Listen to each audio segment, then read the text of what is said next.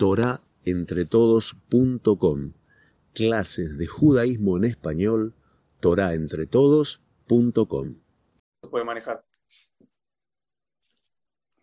¿Ra, me escucha? Sí, yo te escucho perfecto, ¿eh? Perfecto.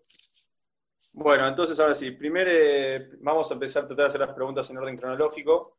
Primero para conocer un poco más a usted y de dónde usted proviene. Si nos podría contar cuál es el significado de su apellido.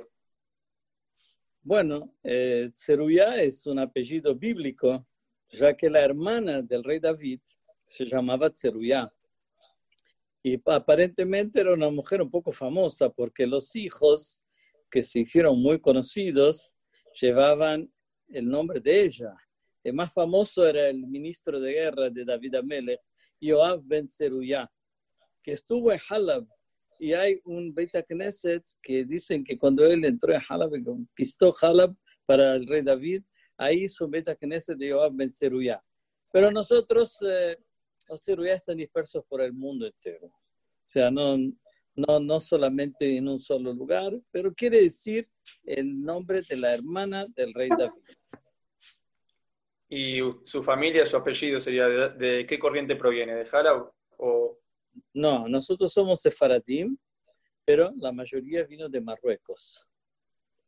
O sea, en verdad, somos ya, yo nací una tercera generación en Brasil. Mis abuelos ya se casaron en Brasil, mis padres nacieron en Brasil, o sea, muchos años anteriores, sí, muchos años atrás. O sea, Sefaradim, Sefaradim. ¿Y usted tiene alguna costumbre como marroquí? Eh, no como arroz en pesa, nada más. Ah, entonces menos que nací también. no, pero los marroquíes no comen arroz en pesa. también, está bien, perfecto. Entonces algo en común tenemos, Rafa. Hay muchos sefaradim que no comen. Por ejemplo, los de los safadim, safadim, los de tzfat. Los faradim de tzfat no comían arroz en Pesach. Bueno, igual comemos bien, no, no, no hay problema, ¿eh? no, no pasamos hambre. Seguro. Soy testigo también, Rob. y nos podría contar un poco de, sobre su infancia, dónde nació, dónde estudió. Bueno, a ver, yo nací en una ciudad llamada Belém do Pará, en el norte de Brasil, más o menos a donde el río Amazonas sale al mar. El que va, el que vuela hacia Miami, etcétera, ve que aparece en el mapa Belém. Ahí, como dije, mis padres ya habían nacido ahí, mis abuelos se casaron ahí. Una comunidad muy tradicional, muy tradicional, muy cumplidores de lo que podían. O sea, había Bita Knesset, nos enseñaban para el Bar Mitzvah, no había escuela judía de todos los días, como un Talmud Torah, etcétera había un more que enseñaba para el bar mitzvah y después uno iba al Beit Knesset, Shabbat, etc. Eh, Pesach era Pesach, Rosh Hashanah era Rosh Hashanah, Yom Kippur era Yom Kippur, pero no había mucha estructura de judaísmo porque estaba muy alejado de todo. Y la gente que vino transmitía lo que ellos sabían, pero una comunidad muy buena. Hoy en día todavía es una de las comunidades más activas de, de las pequeñas ciudades pequeñas. Belém tiene casi dos millones de habitantes, no es tan pequeña, pero es una ciudad eh, que tiene una actividad comunitaria muy grande. Tiene Miñanim, tiene kasher, tiene mikve, tiene todo. Baruch Hashem, una buena comunidad. Ahí hice mi primaria, digamos. Eh, después en la secundaria se me cambió la vida completamente. Ya fue otra historia.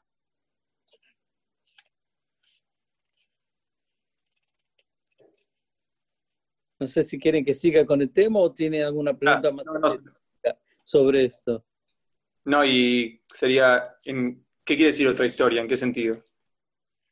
Te comento porque esto es algo que es la primera vez que lo voy a decir en público, porque no podía decirlo antes. Hace una semana atrás me llega un mensaje que falleció un señor en Francia y lo están llevando para enterrar en el Israel. Me llegó un mensaje de un primo mío que está en, eh, en Washington, en la Organización Mundial de la Salud. Y este, este primo mío fue el que me acompañó cuando fuimos juntos a, la yeshiva. ¿Cómo llegamos a la yeshiva? Los chicos de Belén que están tan alejados. Entonces, es así. Belén está a 3.600 kilómetros de Río de Janeiro. Y Río de Janeiro, en aquel entonces tampoco había, estamos hablando del año 1965. De Janeiro tampoco había mucho judaísmo. Entonces, ¿cómo, cómo, cómo llegamos eh, mi primo y yo a la yeshiva en, en, el año 66, en enero del 66. Resulta que este señor que falleció semana pasada, y yo llamé a los hijos y les dije, ustedes no saben el zehut que tiene tu papá. Y se emocionaron con esto. ¿Qué pasó? Este señor, el papá de él había nacido en Belén. Y de Belén decidió eh, ir a vivir de vuelta a Francia, llamada familia Jamú, fueron a vivir a Francia. Y el hijo quiso saber a dónde es que su papá había nacido. El hijo, muchacho de ti, religioso, que estudió en Yeshivot en Francia, se vino, año 65, señores, se vino de París a Río de Janeiro, se quedó una semana en Río y de Río de Janeiro se iba para Belén para conocer el lugar natal de su padre. En Río justo estaban hablando de que quieren abrir una yeshiva, que abrir una yeshiva en Petrópolis, al lado de Río. Quieren abrir una yeshiva, quieren abrir una yeshiva. Y él escuchó, y como viajaba para Belén, agarró los prospectos de la yeshiva, que decía yeshiva con secundaria, la primera en toda Sudamérica, puso en el bolsillo y vino para Belén. Y cuando llegó en Belén, fue al Beit Knesset, tiró en la mesa del Beit Knesset. Nosotros, mi primo y yo, que íbamos al Beit Knesset todas las tardes, ya teníamos bar mitzvah, íbamos para completar miñán, nos pedían, pero primero íbamos a jugar un partido de ping pong, porque habían puesto ahí una mesa de ping pong para incentivar a los chicos a venir. Entonces jugamos el ping pong, después completamos miñán. Vimos este prospecto, dijimos, qué interesante, es una escuela con secundaria. No sabíamos qué es yeshiva, sabíamos que era una escuela con secundaria. Entonces, eh, vamos a escribir una carta a ver si nos reciben. Escribimos una carta y la contestación vino por telegrama aceptado, con beca completa. Estaba desesperado por alumnos, ¿no?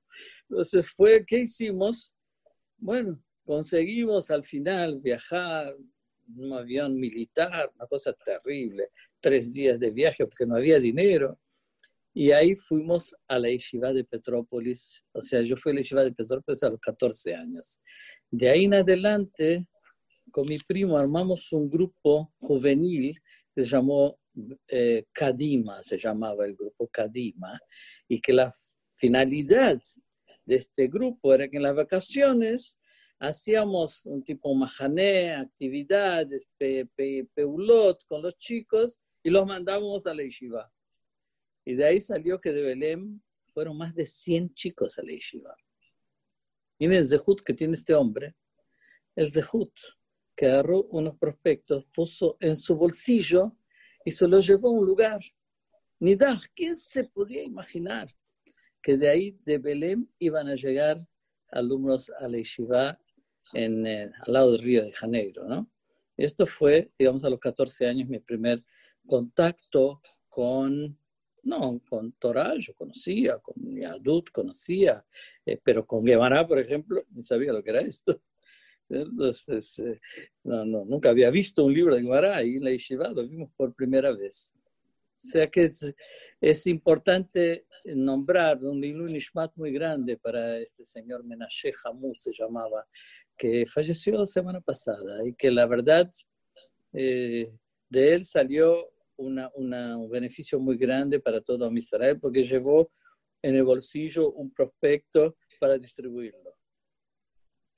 ¿Y usted cómo fue que se, se decidió a irse, se, se fue de su familia para ir a estudiar? Sí, la verdad, vamos a ser sinceros, no fue tan Leshem Shamaim así. Con mi primo éramos dos pibes muy, muy inquietos, muy inquietos. Nos gustaba la aventura. Y Belém era medio aburrido para nosotros. Queríamos ir a Río de Janeiro, la ciudad maravillosa, y el carnaval de Río, y todo. nos atraía otras cosas. En verdad, eh, ellos fueron muy inteligentes. En el prospecto, ellos no pusieron que la Yeshiva está a 100 kilómetros de Río, que es Petrópolis, en la montaña.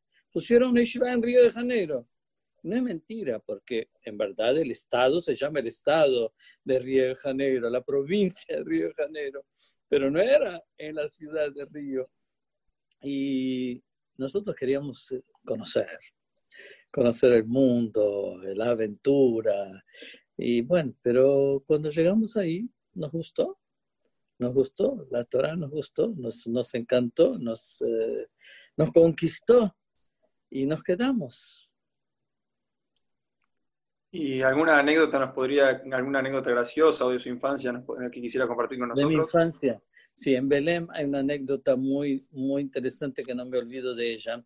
Como les dije, es una comunidad muy buena, la comunidad de Belém, muy tradicionalista, que se cuida mucho, digamos, las, las tradiciones. Eh, Kippur, era Kippur al 100%. Kippur se, se cumplía toda la gente, hacía Tanit en Kippur. Había cosas muy interesantes que todos se vestían de blanco, ropa blanca. Entonces mi mamá me había hecho un trajecito blanco de lino, con camisa blanca, corbata blanca, zapato blanco, medias blancas. Todos iban de blanco al Beit. Era una cosa hermosa ver todos los, toda la gente de blanco. Y cuando llegó mi primer Kippur, yo estaba muy emocionado. Que voy a hacer el primer día de ayuno. Entonces todos los consejos, comer cosas dulces antes, tomaba bastante líquido, decía, ahí es un lugar muy caluroso, muy húmedo, todo el año, mucho calor, mucha humedad, el Tanit no es fácil. Y bueno, entonces me preparé. Nosotros teníamos, antes se vivían en casas, no habían edificios en mi ciudad, dos casas. Mi casa tenía al lado una casa de una familia que había venido de Portugal. Y el chico de ahí jugábamos siempre, hacía la pelota en la calle. En la calle casi no pasaban coches, nada, salíamos a jugar en la calle, éramos amigos. Y yo le comenté, se llamaba Otavio, yo comenté a Otavio, le digo, ¿sabes? Que tal día voy a ayunar 24 horas. No voy a comer nada y no voy a tomar nada. Bueno, es el día del perdón. Entonces, eh, bueno, pasó Yom Kippur, un día la mamá está ahí afuera, me llama, vení acá, vení acá, Abraham, vení acá. ¿Es verdad que ustedes hacen ayuno 24 horas? Digo, sí, hicimos. ¿Vos también? Digo, sí, sí, hice las 24 No, no puedo creer, dice ella, no puedo creer. No me digas que a la noche, cuando están todos dormidos, vos no te levantás en la punta de los pies y vas a la, a la heladera y tomas una Coca-Cola. No me digas, no puede ser. Que no coman en tiempo, que no tomen, no puedo entender.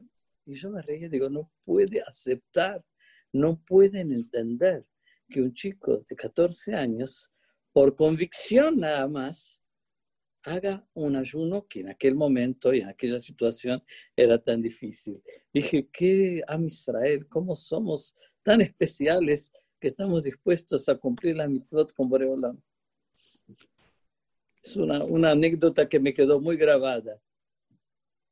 Y ya que usted nombró algo de fútbol, le hago una pregunta para el final, se la dejo. Se la hicimos ya también a Roger Montawil, se la hacemos a usted. Final del Mundial Argentina-Brasil. No me hace falta que me, para el final la dejamos. ¿A quién elige usted? me da mucho tiempo de pensar, entonces. Bueno, me estás pidiendo que te la conteste ahora, ¿no? No, no, no, no, para el final, la dejamos para la expectativa. Bueno, ok. ¿Y usted alguna carrera universitaria usted cursó, intentó cursar, quiso? Bueno, te voy a comentar un poco. Yo, yo no soy tan viejo así, pero sin embargo, el mundo cambió radicalmente desde mi época ahora. Cuando nosotros fuimos a la yeshiva, la yeshiva era una yeshiva tijonit, con tijón, secundaria, ¿ok? Entonces yo estuve cuatro años en la yeshiva, de los 14 a los 18. Cuando terminé los 18, ¿qué hago? Volver a Belén. No había estructura de Torah y yo iba a perder todo lo que gané. Río San Pablo no tenía dónde quedarme. Digo, me voy a Israel. Fui a la Sohnut para buscar la manera de ir a Israel. En aquel entonces, por increíble que parezca, estoy hablando 66, 66, 68, 69, fin de 69, no había posibilidad de un Bajur Yeshiva que quiere ir a estudiar una Yeshiva que tenga todo pagado. No, no había. Entonces, eh, muchos amigos míos sí fueron a Yeshivot, a Porat Yosef, a Kfar Chabad, a Keren Beyavne, a Hebron, cada uno según cómo era su familia. El Itaí, el que era, el que era de la Mizrahi, el que era Chabad, el que era cada uno, que era Sefaradí, cada uno fue a su lugar. Nosotros, eh, yo no podía ir porque no tenía quien me pague, yo era huérfano desde los 11 años y mi mamá la luchaba para mantenerse muy duro. Entonces yo, yo quiero ir a Israel. Para Yeshiva no hay becas. Para Yeshiva no, no. ¿Y quién, me va a mantener en la Yeshiva? Entonces me dijeron, ¿por qué no anda a una universidad? Y a las noches estudia Torah, o a las tardes a la universidad te, dan tiempo. Ok. Entonces eh, fui para a una universidad, quise hacer medicina, imposible, imposible, muy difícil. Agronomía también muy difícil. Y bueno, a ver qué, qué me dejan. Bueno, biología, entré en biología y no, no me encantó, no me encantó. Y a las noches estudiaba todo el tiempo en la, la Shurim de Gemara y Shabbatot pasaba con mis amigos. Pero no era como hoy en día, que te pagan para ir a la yeshiva. En aquel entonces, el que no tenía un papá que lo bancaba no podía ir a yeshiva. ¿Cómo cambió el mundo en tan poco tiempo? Entonces, por esto terminé haciendo biología saqué el primer eh, título, nada más, el BA, como lo llamo. Pero no, no lo pude poner en práctica porque después se me cambiaron los rumbos completamente. ¿Cuándo, ¿En qué momento le cambiaron los rumbos?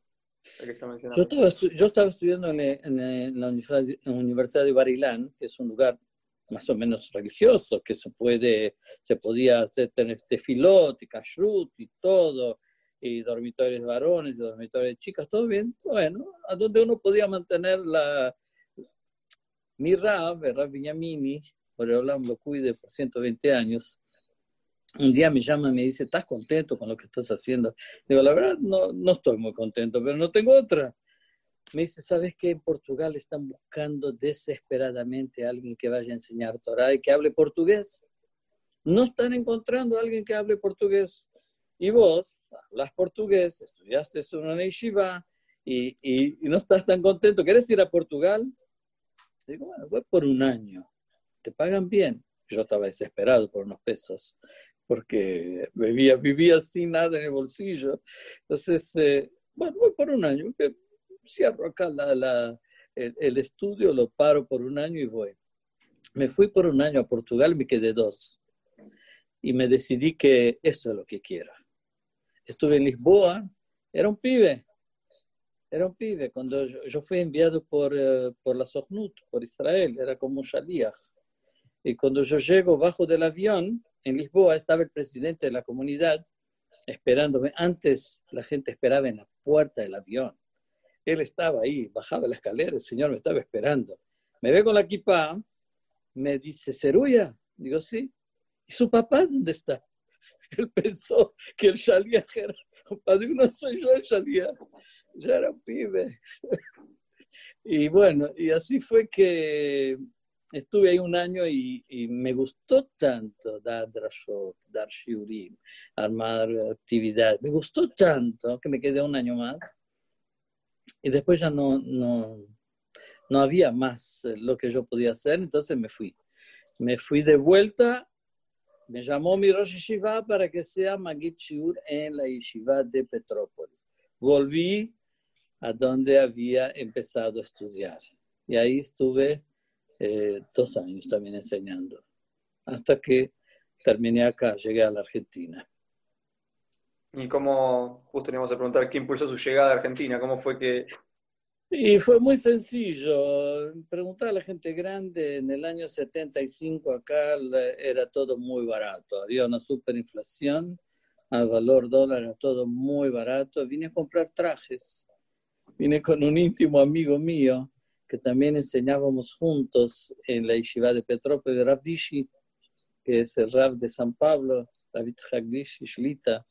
Es, eh, entonces eh, dijo, vení, vamos a comprar eh, algunas, vamos a comprar trajes en Buenos Aires. Él tenía amigos, estudió en Paret Yosef, tenía muchos amigos acá, vino con él. Cuando vine con él, me ofrecieron un shidduch, y como me ofrecieron un shidduch, entonces yo terminé a los seis meses viniendo a casarme y ahí me quedé. Esta es más o menos la historia, como Kadush Baruj me galgué, la persona, eh, fui a San Pablo, a Río, no me quedé, fui a, a, Israel, no me quedé, fui a Portugal, no me quedé, fui a, de vuelta a Río, no me quedé, pero cuando llegué acá me quedé. Por el dijo, este es tu lugar, ya está. ¿Y, y acá cómo empezó? ¿Sería, empezó directo, eh, como una breve, como no, yo cuando, ¿qué me convenció a quedarme acá? Te voy a ser muy sincero. Yo estaba ya enseñando en la yeshiva. Eh, Shiur Aleph enseñaba yo, Shiur Bet enseñaba Rabdishi, Shiur Gimel enseñaba el Rosh Shiva, el, el Rav Binyamini, Ashlita, es un hombre muy anciano, ahora me lo cuide. Entonces, eh, yo sentí que yo perdí unos años de estudio que yo necesitaba recuperar. Tenía muchas ganas de seguir estudiando. Y aunque todas las mañanas nosotros hacemos jabruta con Ravdishi, eh, yo sentí, cuando yo llegué acá, me ofrecen la posibilidad de después de casarme, quedar en un colegio que se abría, Colegio Lora Emet. Lo abrió el Rabbi Eliezer Ben David, de Libraja, falleció, estamos en el año todavía de él. Y el colegio funcionaba en el piso de arriba de su cada vida, la calle Paso. Entonces, efectivamente, yo me casé y, y entré en un colegio, era lo que yo quería, quería estudiar. Por eso me quedé acá, porque la oferta era, era si no la agarraba ahora, no la agarraba más. Eh, era, era imposible. No era tan joven, casi a los 25 años. O sea, eh, si no aprovechaba aquel momento, esto fue lo que me convenció, no fueron los trajes, el precio de los trajes.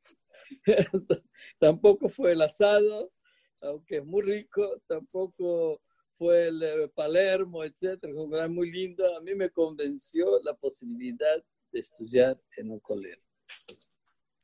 ¿Y qué es lo que más extraña de Brasil usted? Únicamente mi familia, únicamente los shopping de allá son como, son como los de acá, eh, todas las eh, facilidades, las cosas están dadas. Eh, la única cosa que, extraño es mi familia. ¿En algún momento pensó volver o nunca se le pasó por la cabeza? Yo no pensé, hubieron algunas ofertas hace muchos años atrás, principalmente de San Pablo, donde querían que vaya a dirigir alguna escuela alguna keila, pero la estructura eh, educativa acá era mucho más convincente para que uno se quede.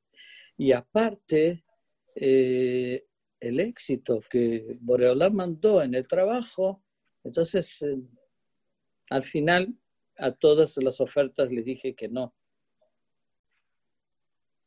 ¿Y, y la, alguna diferencia entre, entre, las entre los brasileños y los argentinos? ¿Cuál es la diferencia más notoria en la forma de ser? Espero que, que mi señora no esté escuchando. Te voy a contar una, una, anécdota y vas a entender la diferencia. Entonces, nosotros, eh, en uno de los viajes que hice para visitar mi familia, resulta que en Brasil empezaron a hacer los eh, controladores de vuelo, estaban enojados con el sueldo, con tantas horas de trabajo, no sé con qué, y hacían paros sorpresivos.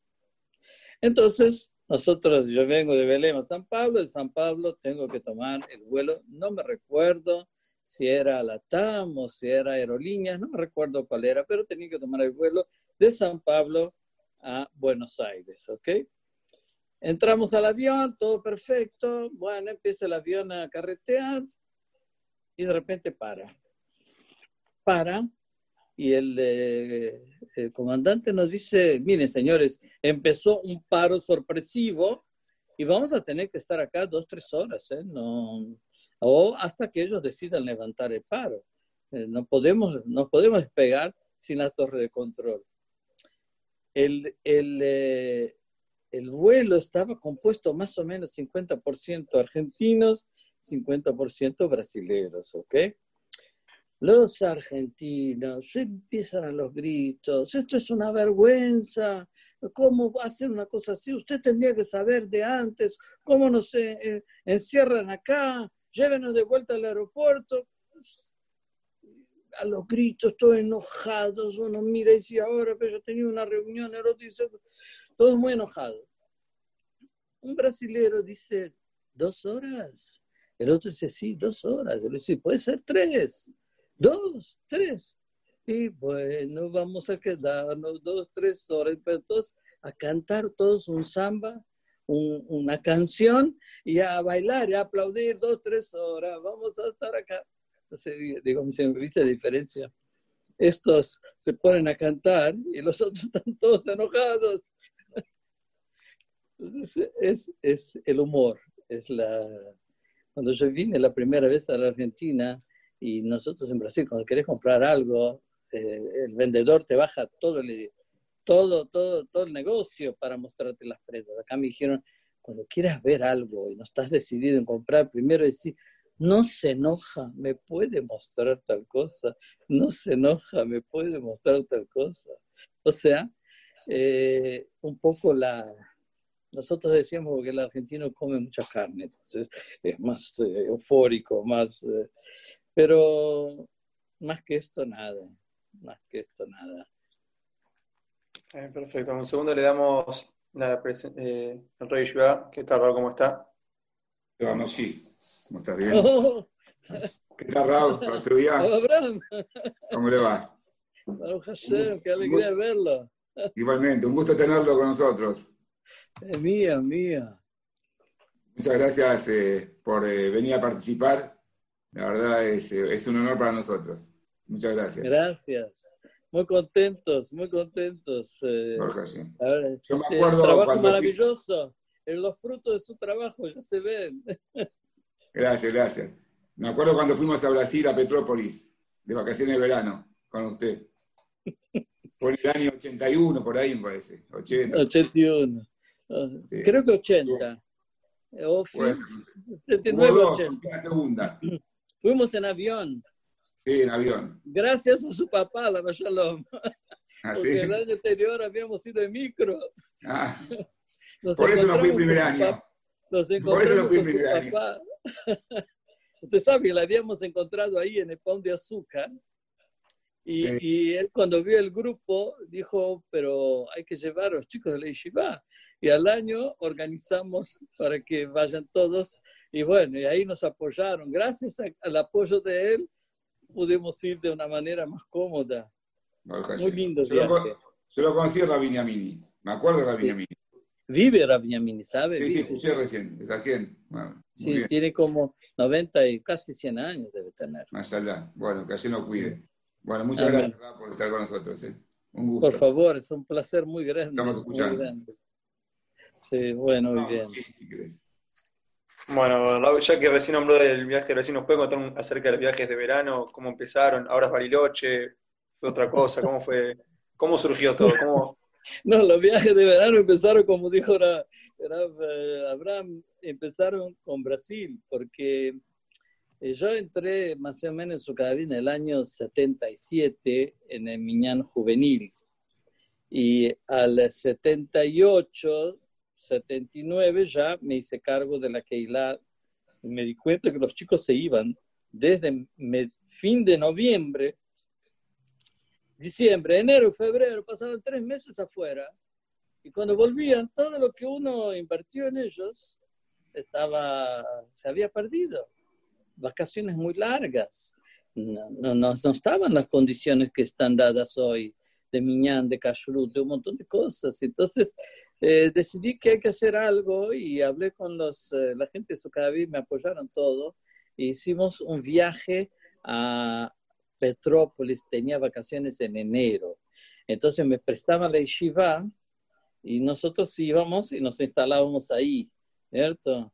El, el rap les puede contar que la comida era una maravillosa. Feijão todos los días, por otros negros. Entonces, eh, pero eh, salíamos a pasear. Y fue ahí que encontramos a eh, Rav Shrever, le gustó el programa. Incluso él vino un domingo a la yeshiva y le gustó todo esto y dijo, hay que, hay que hacerlo. Bueno, era la época del Dame 2. En este viaje en avión famoso, yo ya tenía experiencia del anterior, dije, miren muchachos, eh, hay tiempo para comprar. Estamos ahí casi tres semanas, no me recuerdo cuánto tiempo, pero hay mucho tiempo para comprar. Así que disfruten, pasen, conozcan, hay tiempo para comprar. Bueno, bajamos en Río de Janeiro, eh, nos está esperando micro afuera, y yo busco a los pibes a donde están, free shop. Pero eh, dijimos que es tiempo para comprar. No, pero esto está muy barato, a lo mejor se termina. Empezaron a comprar raquetas de tenis, camperas, de todo. Compraban de todo, de todo. Era, era regalado. Justo al revés que cuando yo vine a la Argentina. Así es eh, Sudamérica. Un día acá barato, otro día es allá barato. Bueno, salimos a pasear. Cada vez que bajamos en Río de Janeiro, terminaba el paseo al shopping. Todos al shopping compraban, compraban, compraban, compraban. Y así durante un mes estuvieron comprando, comprando y comprando. Y pedían que les manden más dinero, que depositen más en las tarjetas, porque era muy barato todo. Y me recuerdo cuando, bueno, terminó el viaje, ya tenemos que ir, tenemos que entrar al avión y están llamando pasajeros de tal vuelo, pasa, último llamado, pasajero de tal vuelo. Yo estoy desesperado, ¿dónde están los pibes? Estaban en el free shop. Entonces saqué una conclusión. Le digo, el Olamazé es así, es muy barato. Acá las son muy baratas. Hay que aprovechar hasta el último segundo y adquirir las mitzvot de Olamazé. Aprendí un musar muy grande de este viaje. Después, bueno, eh, no se podía más ir a Río porque era, empezó a ser caro, entonces empezamos a ir a, a Córdoba, muchos años a Córdoba, después a Bariloche, la verdad que 12 años, mientras la salud me permitió, pude, pude organizar eh, con Siata Dishmaya estos viajes que para mí son básicos. Quiero decirles que en Estados Unidos invierten tanto en los programas de verano como en, en el programa de estudios durante el año son básicos. Oh, y ah, antes de usted estar cerca, ser al lado de su David o eh, entrar en su David, ¿estuvo en alguna otra Keilah ejerciendo como Rab o en algún otro lugar? No, acá más o menos a ver si me puedo recordar y sintetizar. Yo, como te comenté, vine al Colel. El Colel funcionaba arriba en Sukadavich. Eh, Sukadavich estaba en Abelituf, Rabbi me habla para que me ocupe del Miñán Juvenil, entonces yo empecé a estar Shabbatot en el Miñán Juvenil, casi al principio de que empecé el Colel. Después de un tiempo eh, que ya estaba uno, dos años, dos años creo, se fue el Rab y yo me hice cargo de toda la Keilah. Pero bueno, necesitaba un poco de ingresos más. Había un lugar llamado Ezra, que era, eh, funcionaba acá en la calle Escuénaga de Córdoba, la Ezra famosa, tu papá seguro se recuerda de esto, y, y había un, un Beit ahí, y este, esta escuela, el, esta escuela yo fui director un año. Después no se daban los horarios, etcétera. Me pidieron que sea director en Shuba Israel dos años. Y también fui director de la escuela de Shuba Israel dos años. Funcionaba en paso todavía y ahí entonces el jajá me llamó, eh, jajam porque él venía muchas veces en su Dashlishita, su David, y naturalmente todos lo, lo respetaban. Jajam era un hombre muy especial, fuera de lo común, una persona muy especial. Eh, tuve suerte de conocer de cerca personas así, a mí me ayudaron mucho en toda mi vida, como mi Shiva, como el Jajam, como Rabbi David, personas, eh, figuras muy especiales que, que marcan a la persona. Jajam me llamó y me dijo, queremos que vengas tú a ayudarnos acá en la yeshiva. Pero mire, yo estoy en el colegio, pero no, es a la tarde, usted estudia el colegio de la mañana, aparte estudia también, aparte me dice, hay ceruyá también en, en Halab, así que usted ceruyá, puede ser que era de Halab antes, venga con nosotros. Bueno, me encantaba, yeshiva me gustaba, yo había trabajado. Bueno, entré como más guía en la yeshiva, estaba Ramneria. Estaba Ramneria. Perdón, que lo interrumpa. Todo simultáneo, mientras que también era el radio general de Sukkot David. Sukkot David era, era eh, Shabbatot, principalmente Shabbatot y a la mañana. Después todo el día no había nada en Sukkot David. Mañana a la mañana, mañana a la noche, Shabbatot y Tovib. Era un, una casita, no tenía nada prácticamente, más que las tefilot.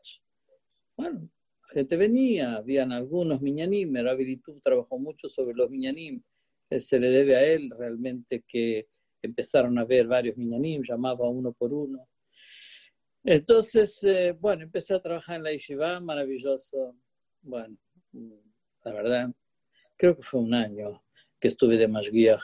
Ahí veo cuando subí las escaleritas, hay una piecita ahí en la mitad de las escaleras. Esta piecita me había dado el jajam para que para que atienda a los chicos, que hay que hablar con ellos, a los padres. Y bueno, te cuento una anécdota con, eh, con Jajam Shalom. Eh, Usted lo podríamos preguntar, sí. Ah, sí. Bueno, una anécdota que me quedó grabada, no sé si la gente sabe esto, pero bueno, es, resulta que empezamos a trabajar y ya se hablaba de chicos que van a ir a viajar a Israel, a las yeshivot, entonces entre, entre Rabneria y los Morim dijimos, tenemos que incentivar a los chicos a que pongan sombrero, porque después eh, van a tener que llegar a Israel sin el sombrero, van a decir ponerte sombrero, que van, que los muchachos mayores empiecen a ponerse sombrero. No estábamos en la duda si el jajam iba, le iba a gustar la idea, porque el jajam era muy metódico. Él primero daba un paso, lo concretaba, después daba el otro paso. Él eh, era un hombre muy, en este sentido, muy organizado. Jajam, muy sabio, muy sabio en su manera de actuar. Bueno, yo me acerco a él, le digo, mire, Jajam, estamos hablando con los morim, con los rabanim de la yeshiva, a ver si podemos incentivar a los chicos a ponerse sombrero. ¿Qué le parece? Me dice, ¿sombrero? Yo sí. Me dice, mire, dígales que el que quiera ponerse, yo le pago el sombrero yo le compro el sombrero, que puede ser que sea pobre, no tenga, yo le pago. Entonces, la verdad que me, me, llenó de alegría porque vi cuál era su, dónde él quería llegar.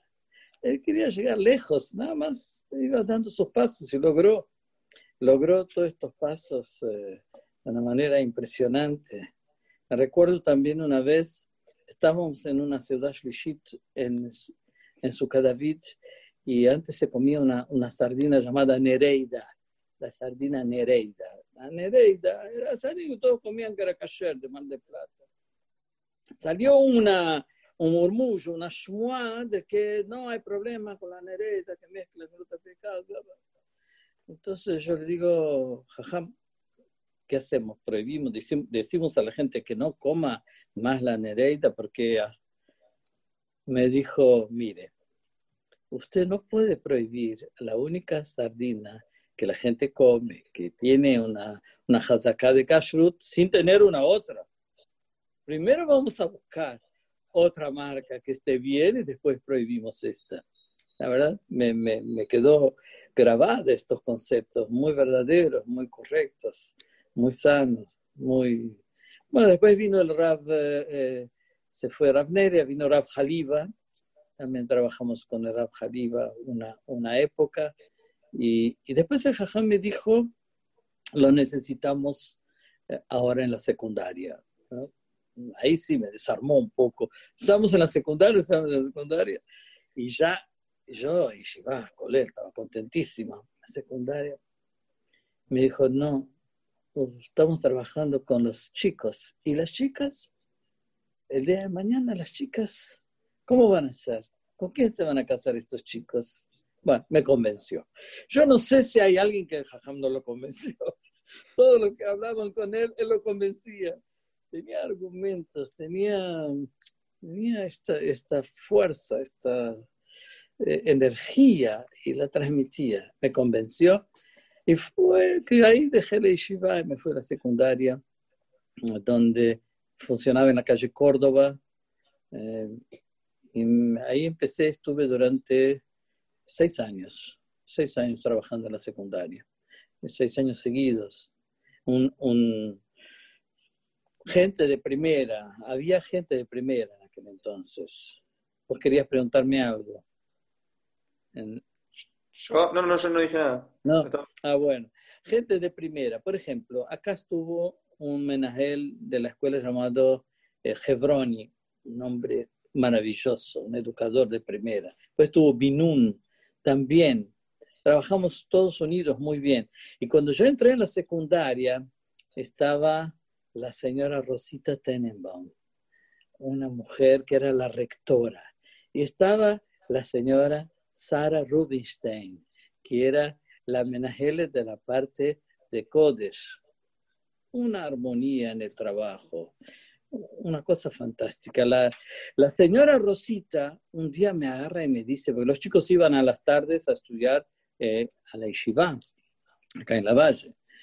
Me decía, ¿cómo hacen ustedes para que vayan tan con tantas ganas? Nosotros acá tenemos preceptores, tenemos exámenes, tenemos boletines, tenemos el, el eh, que hay que darle el, el diploma y hay que obligarlos. Y a la Yeshiva van con tantas ganas. A ver cómo le explico.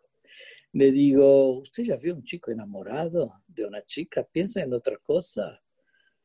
Digo, están enamorados de la Torah, están enamorados de la Gemara. El chico cuando se enamora del Talmud, de la Gemara, no tiene otra cosa en su cabeza.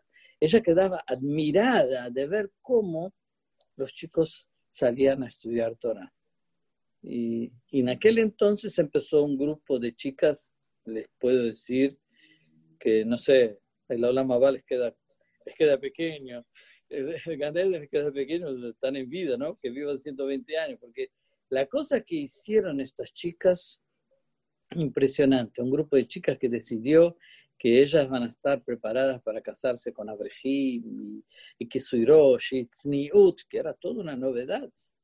Y estas chicas recuerdo que una vez me dijeron, eh, ¿podemos poner en la tefilá unas, unas alcancías para hacer Ahnasat Kala?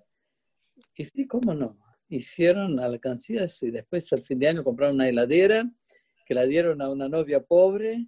Y de ahí empezó todo un movimiento de Ahnasat Kala impresionante, la verdad. Eh, me recuerdo con mucho, mucho cariño de aquellos años a donde se, se creció y que, bueno, crecía en, en calidad y en cantidad. Creció todo esto. Tuve que dejar por cuestiones de salud. Si no, creo que estaría trabajando ahí todavía. Tuve que dejar por cuestiones de salud únicamente. Y eh, puede ser que cuando usted estaba en la secundaria, el, el Rabo Badia Rabo fue a, a, visitar la escuela. Sí, fue, fue una visita muy importante el eh, Rabo Valle quedó impactado con todo lo que había. Entonces, cuando eh, conté una vez, creo que en ese especie de él, conté que eh, estábamos delante de todos los alumnos, estaba Jajam Alaba Shalom, estaba Rabo Valle, y yo estaba al lado. entonces le dice Jajam Rabo y acá la secundaria, Baruch Hashem, los chicos van a la tarde, las chicas estudian. Y ahora el Rav Seruya está dando shiurim de Musar. En ni terminó de decir estas palabras, me agarró la mano y dijo, Hazak Baruch, dice, Seruya, Begematria Hamusar. Entonces yo después empecé a hacer los cálculos de la cuenta, pero a él le salió automático. Ceruyave, que más te amusar. Me dijo, en el momento. Fue, fue una, una visita impactante, impactante. Dio, dio mucha fuerza a todo el Ishu. ¿Y después cuándo fue que empezó a dedicarse de lleno a su David? Bueno, eh, ya, ya, me venía dedicando, pero por una cuestión de salud, los médicos me prohibieron tener tantas eh, actividades. La escuela exige mucho. Una escuela es algo muy absorbiente y es muy importante. Y yo creo que una persona que está en una escuela no debe hacer otra cosa, debe hacer solo escuela, porque es muy absorbiente. Entonces, eh, cuando me dijeron esto, bueno, que tengo que limitarme un poco a mis actividades, tuve que dejar la escuela. Después de seis años, fue un periodo muy importante en mi vida, y entonces me dediqué un poco más a su David. Y ahí empezamos cursos de jóvenes, eh, de universitarios, de mujeres, eh, los Shabbatot, empezamos a armar un pequeño colel, eh, bueno, ya la historia la historia es conocida. ¿Y en algún momento usted pensó, se imaginó como Rab de una Keilah? No, en verdad eh, te comento cuando, cuando me propusieron la primera vez, el Rab Ben David me dijo, está viajando Rablitu, están buscando una persona, ¿no querés eh, ser Rab? Yo Rab, no, no, en, absoluto no estaba. Digo, ¿qué le, ¿qué le tengo que decir? Bueno, un rab tiene que transmitir la Torah, ¿no? Vos tenés que insistirles que cumplan la más mitzvot y que estudien Torah y que progresen y la chamán. Digo, pero ¿cómo se hace esto? Yo no sé cómo se hace esto. Estaba acostumbrado a agarrar un libro y dar shiurim. me dijo, le digo porque es un poco, me dijo, usa el sistema Coca-Cola. Digo, ¿qué es el sistema Coca-Cola? Me dice, mira, la Coca-Cola tiene un color feo. Y si le das a un chico que nunca la probó, en general, a lo mejor la va a escupir, porque no, no es eh, demasiado zona. Sin embargo, ¿por qué la gente toma Coca-Cola? Porque todo el tiempo, Coca-Cola, tome Coca-Cola, tome Coca-Cola, es el sabor de la vida. Cuando ¿Qué quieres tomar Coca-Cola? Porque tanto te metieron. Si vos también haces el mismo sistema. Chichi, chichi, chichi, chichi, al final va a poner chichi, chaba, chaba, chaba. Bueno, me reí, pero eh, funciona, ¿eh? Funciona.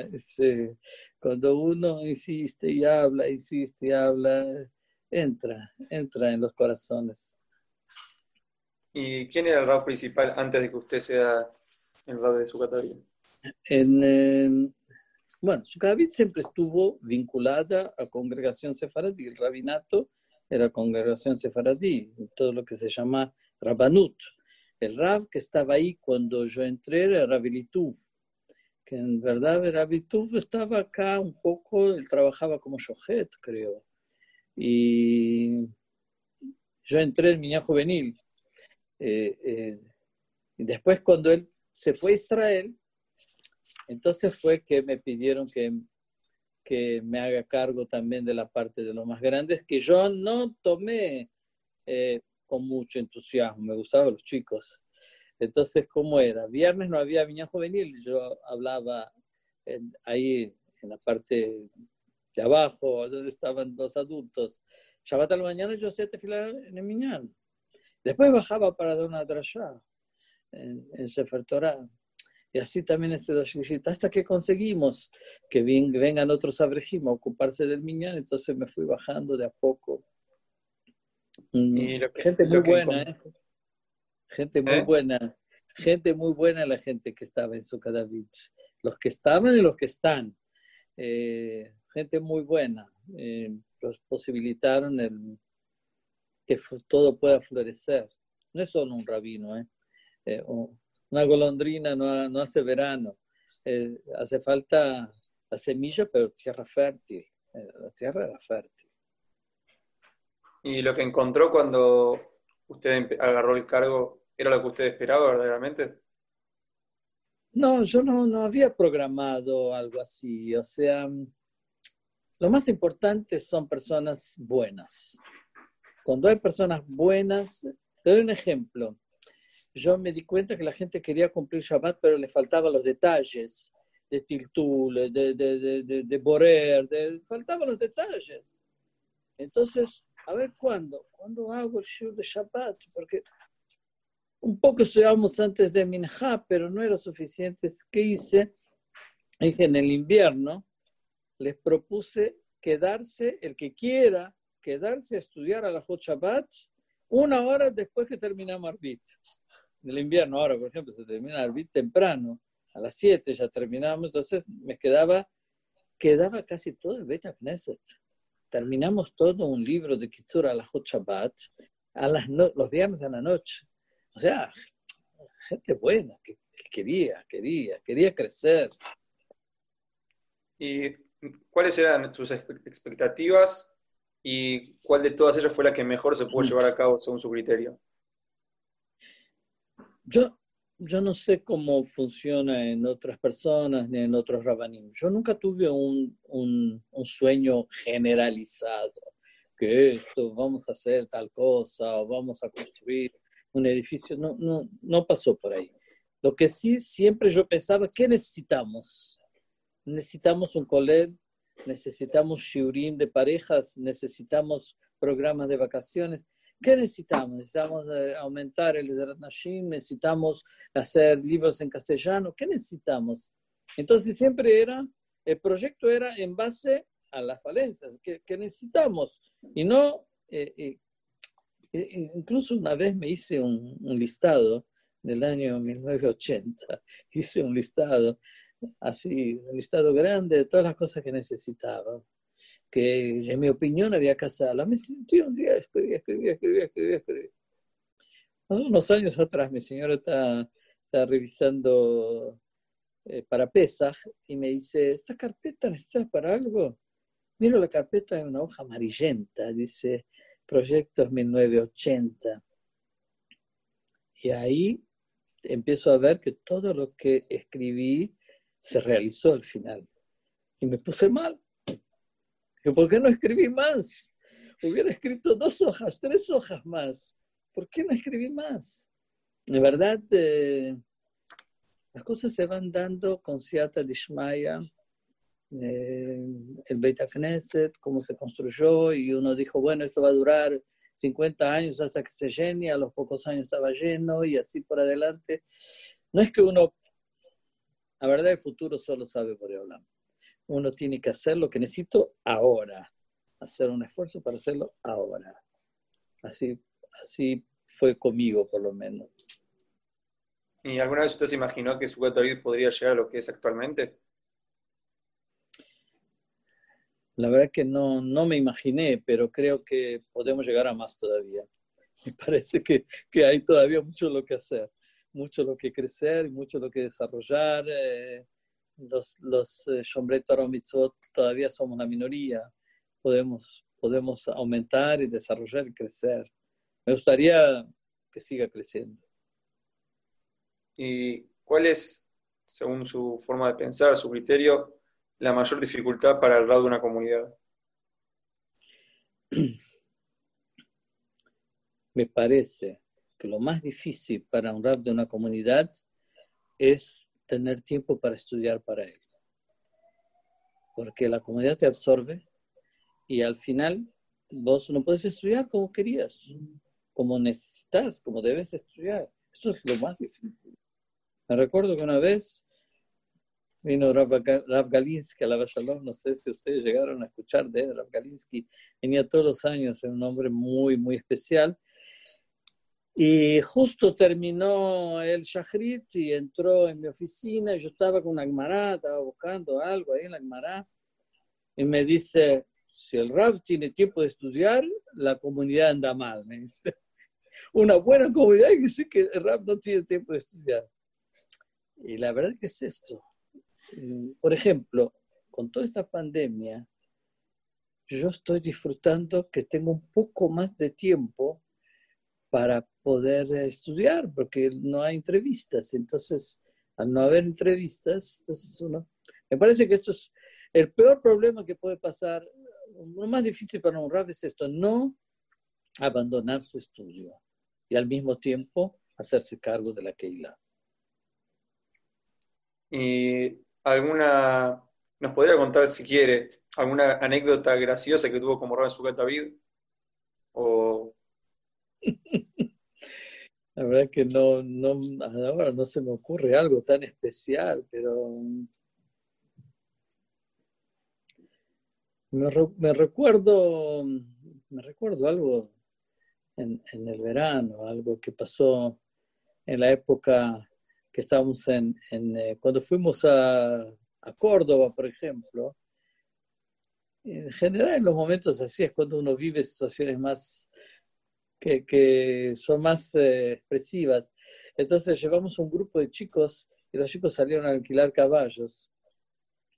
Y habían dos chicos que me parece que no o sabían andar demasiado bien o no sabían, porque llevaron los caballos por lugares eh, asfaltados y el caballo cuando camina y cae en el asfalto se rompe las patas y no hay malo que hacer. Entonces, eh, parece que esto pasó con estos caballos. Ellos cuando pasó esto los dejaron, se escaparon y de repente nosotros vemos que en las, donde estábamos ahí, en las dos, dos puntas de la ruta, están los muchachos estos, los dones de los caballos, esperando que aparezcan los que le alquilaron, porque le quieren dar una paliza. Y los chicos estaban escondidos, no sabíamos lo que hacer. Y nos mandaron a decir que esta gente es peligrosa y que por favor eh, hay que salvarlos de alguna manera. Llamamos a un yudí que, había, que estaba alquilando ahí por la cumbre, que tenía un coche un poco grande, vino como a ver, ¿no? Lo metimos los chicos dentro del baúl eh, que no se puede ver, pasaron, pudieron cruzar ahí donde estaba esta gente y se fueron de vuelta a Buenos Aires, estaban en peligro de vida. Entonces, eh, después vinieron, no, acá no están, acá no están, estos debe ser, no, no, son de acá. Y ya, acá no están, querés entrar revisar, vas a ver que no están acá. Así digo, como uno a veces hace estas cuestiones y tiene que ser cuidadoso, a filo, cuando uno, eh, de ahí en adelante, me cuidaba mucho con los que alquilaban caballos. Bariloche también nos pasó que una ocasión un chico quiso ir en un kayak en el lago y era, no, yo sé, yo conozco, yo estoy acostumbrado, se dio vuelta el kayak y, y el lago frío y salió de ahí medio morado hasta que pudo darse vuelta y bueno, de adelante prohibimos los kayaks, no hay más ir en kayak. o sea, uno, uno va aprendiendo de la experiencia las cosas que pasan. Y ahora en otro tema, eh, ¿cómo surgió la idea de la Yeshiva Idolá en Mercedes y cuál, era el, cuál es el principal objetivo de, de ella? Eh, a ver, la idea no fue nuestra, la idea surgió en el 2001, cuando la Argentina estaba en crisis. Un señor del exterior quiso hacer algo para ayudar a la Keilah. Su proyecto no prosperó, él quería hacer como un kibutz o algo así. Su proyecto no prosperó, la gente no tenía ganas de ir a trabajar el campo. Entonces, eh, bueno, ¿qué podemos hacer? Él quería de cualquier manera hacer algo entonces tenía algo más hacer o alguna cosa así. Eh, era muy barato comprar en Argentina y construir en Argentina en los 2002, 2003, 2004, era muy barato. Entonces dije, bueno, no hay una yeshiva fuera de la ciudad. Yo había estudiado una yeshiva durante cuatro años, estudié, dos años enseñé y la verdad que era lindo estar ahí eh, con la naturaleza, aislado del bullicio de la ciudad y todo. Entonces se decidió hacer, era muy complejo hacer una yeshiva con tijón en un lugar, porque puso condiciones, tiene que ser en la mitad del campo, que no haya nada cerca, un lugar, era muy complejo eh, hacer algo con tijón y no creo que hubiera tenido muchos clientes. Entonces eh, decidimos hacer una yeshiva Él aceptó. La idea es eh, aquellos que piensan eh, los chicos que están en Shivaktana y que piensan ir a Israel, que no vayan tan jovencitos a Israel. nosotros vimos que la experiencia no es buena. Los que van a 16, 17 años a Israel hoy en día se encuentran allá con miles de, de alumnos y de repente se, se desesperan, no aprovechan como tenían que aprovechar. La idea era darles uno, dos o tres años de fortalecimiento en el estudio y base acá, para que los años que van a ir a Israel lo aprovechen mejor. Bueno, se ha cumplido con esta meta. Los que van, van. Lo que pasa es que la gente, los pibes les gusta ir a Israel. Es, es, es Israel, es Kodesh, los Dolim. Pero los que pasaron unos dos años estudiando acá, así alejado del mundo, porque que no quiere estudiar, no tiene lo que hacer ahí, se va a aburrir. ¿Cuántos, cuántos días va a mirar el cielo y, y, va a mirar el pasto? Si no estudia, no tiene lo que hacer, no pasan ni coches por ahí, no pasan coches, no hay nada. Hay eh, siete kilómetros de tierra para llegar al, al, asfalto primero. O sea, es mamás, sofa olam, sofa olam a la derecha, como que dice. Entonces, eh, el, eh, el que estudia y le gusta el estudio, le hace muy bien. Y desde que usted ejerce, ya para ir terminando las últimas tres preguntas, desde que usted ejerce como rap principal de Sugat David, ¿tuvo algún ofrecimiento o propuesta para ir a, otra institución o alguna otra que irá? En Brasil me ofrecieron muchas veces, pero bueno, yo, yo me hice argentino. Ya me enojo como los argentinos también. o sea, no, no acepté los ofrecimientos. Y, ahora actualmente, ¿qué siente cuando la comisión actual o comisiones anteriores están formadas por jóvenes que fueron sus alumnos y o salieron del semillero de la Keila? Sentimos primero que todo un orgullo muy grande. No, un orgullo de ver que las generaciones eh, se están ocupando las generaciones van y vienen, pero la Torah está. Eh, eh, tenemos jóvenes con una capacidad impresionante, impresionante. Todo lo que se adaptaron a los nuevos shurim, todo lo que hicieron, todo lo que están haciendo. La verdad que estoy muy orgulloso muy contento y muy feliz de ver que, sé yo, los hijos de los hermanos Shabub están ocupándose de los hijos de, los Levi, de todos los eh, eh, primos, los Shebar, cómo van ocupando puestos, eh, Irade, me voy a olvidar de alguno y voy a quedar mal. Todos los jóvenes que están en este momento ocupándose de las comisiones eh, van a tener mucho sejut, porque el que se ocupa, la persona que se ocupa de tzibur con emuná, con, con, de una manera eh, correcta, derecha, desinteresada, con emuná, con fidelidad. Esta persona por el lado le paga, le paga con sus hijos, le paga con parnasá, le paga con salud, le paga con alegrías. Y yo veo que no se paró, no se cortó, sigue adelante, sigue adelante. Hubo un crecimiento y sostener un crecimiento es un trabajo difícil, no es fácil. Sostener un crecimiento es un trabajo muy difícil. Es mucho más fácil mantener un negocio chiquito que una red de negocios. Entonces, sostener un crecimiento es muy difícil pero tengo la esperanza de que no solamente se sostenga con el crecimiento, sino que se crezca más y más y más.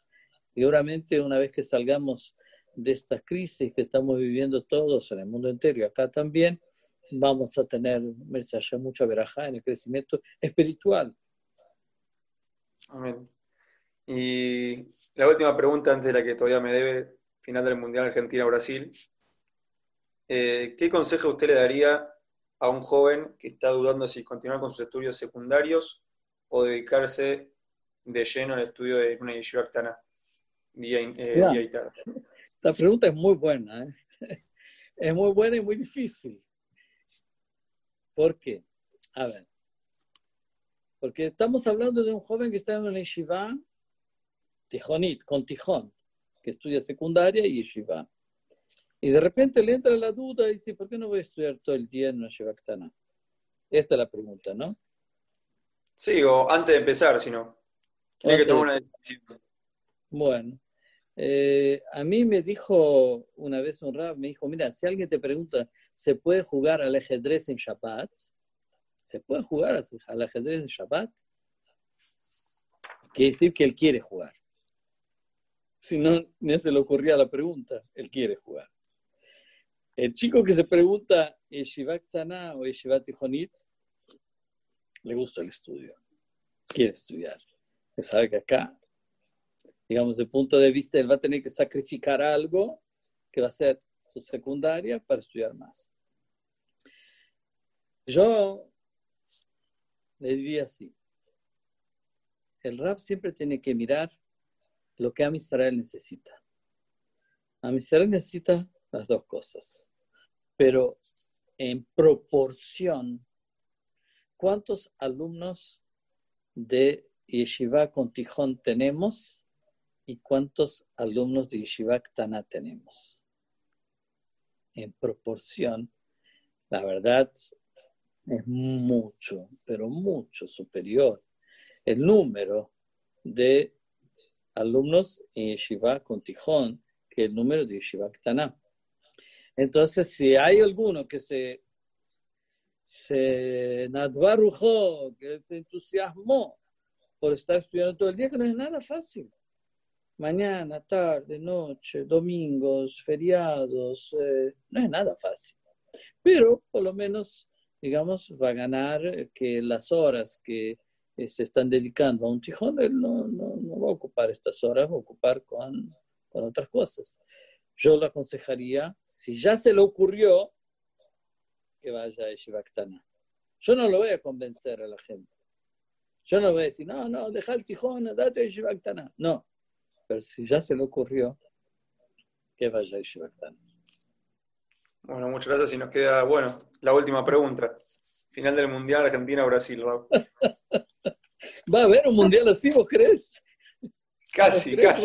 Vamos, a llegar a uno así. Primero que todo, no me gusta el, el fútbol. No me gusta para nada, nunca me gustó, pero creo que hoy en día Argentina está mejor. Está bien. Bueno, muchas gracias, Raúl. Bueno, por favor, gracias a ustedes. Tengan verajá de en todo lo que hacen. Mucho éxito. Amén, amén. Muchas gracias por todo. Ha sido hermosa entrevista. La pasamos muy bien. Gracias, Agradecemos gracias a, usted, a, todos los que se encargan de las actividades, a todas las personas que están escuchando y que mandan las preguntas toda la semana. Y que la próxima entrevista sea físicamente y terminemos de hacerlo de manera virtual. Muchas gracias amén, por todo. Amén, amén. Con tu Hazaku Baruch. Muchas gracias, Raúl. Muchas gracias. Gracias Con tu Berajá. Todo mejor. Gracias.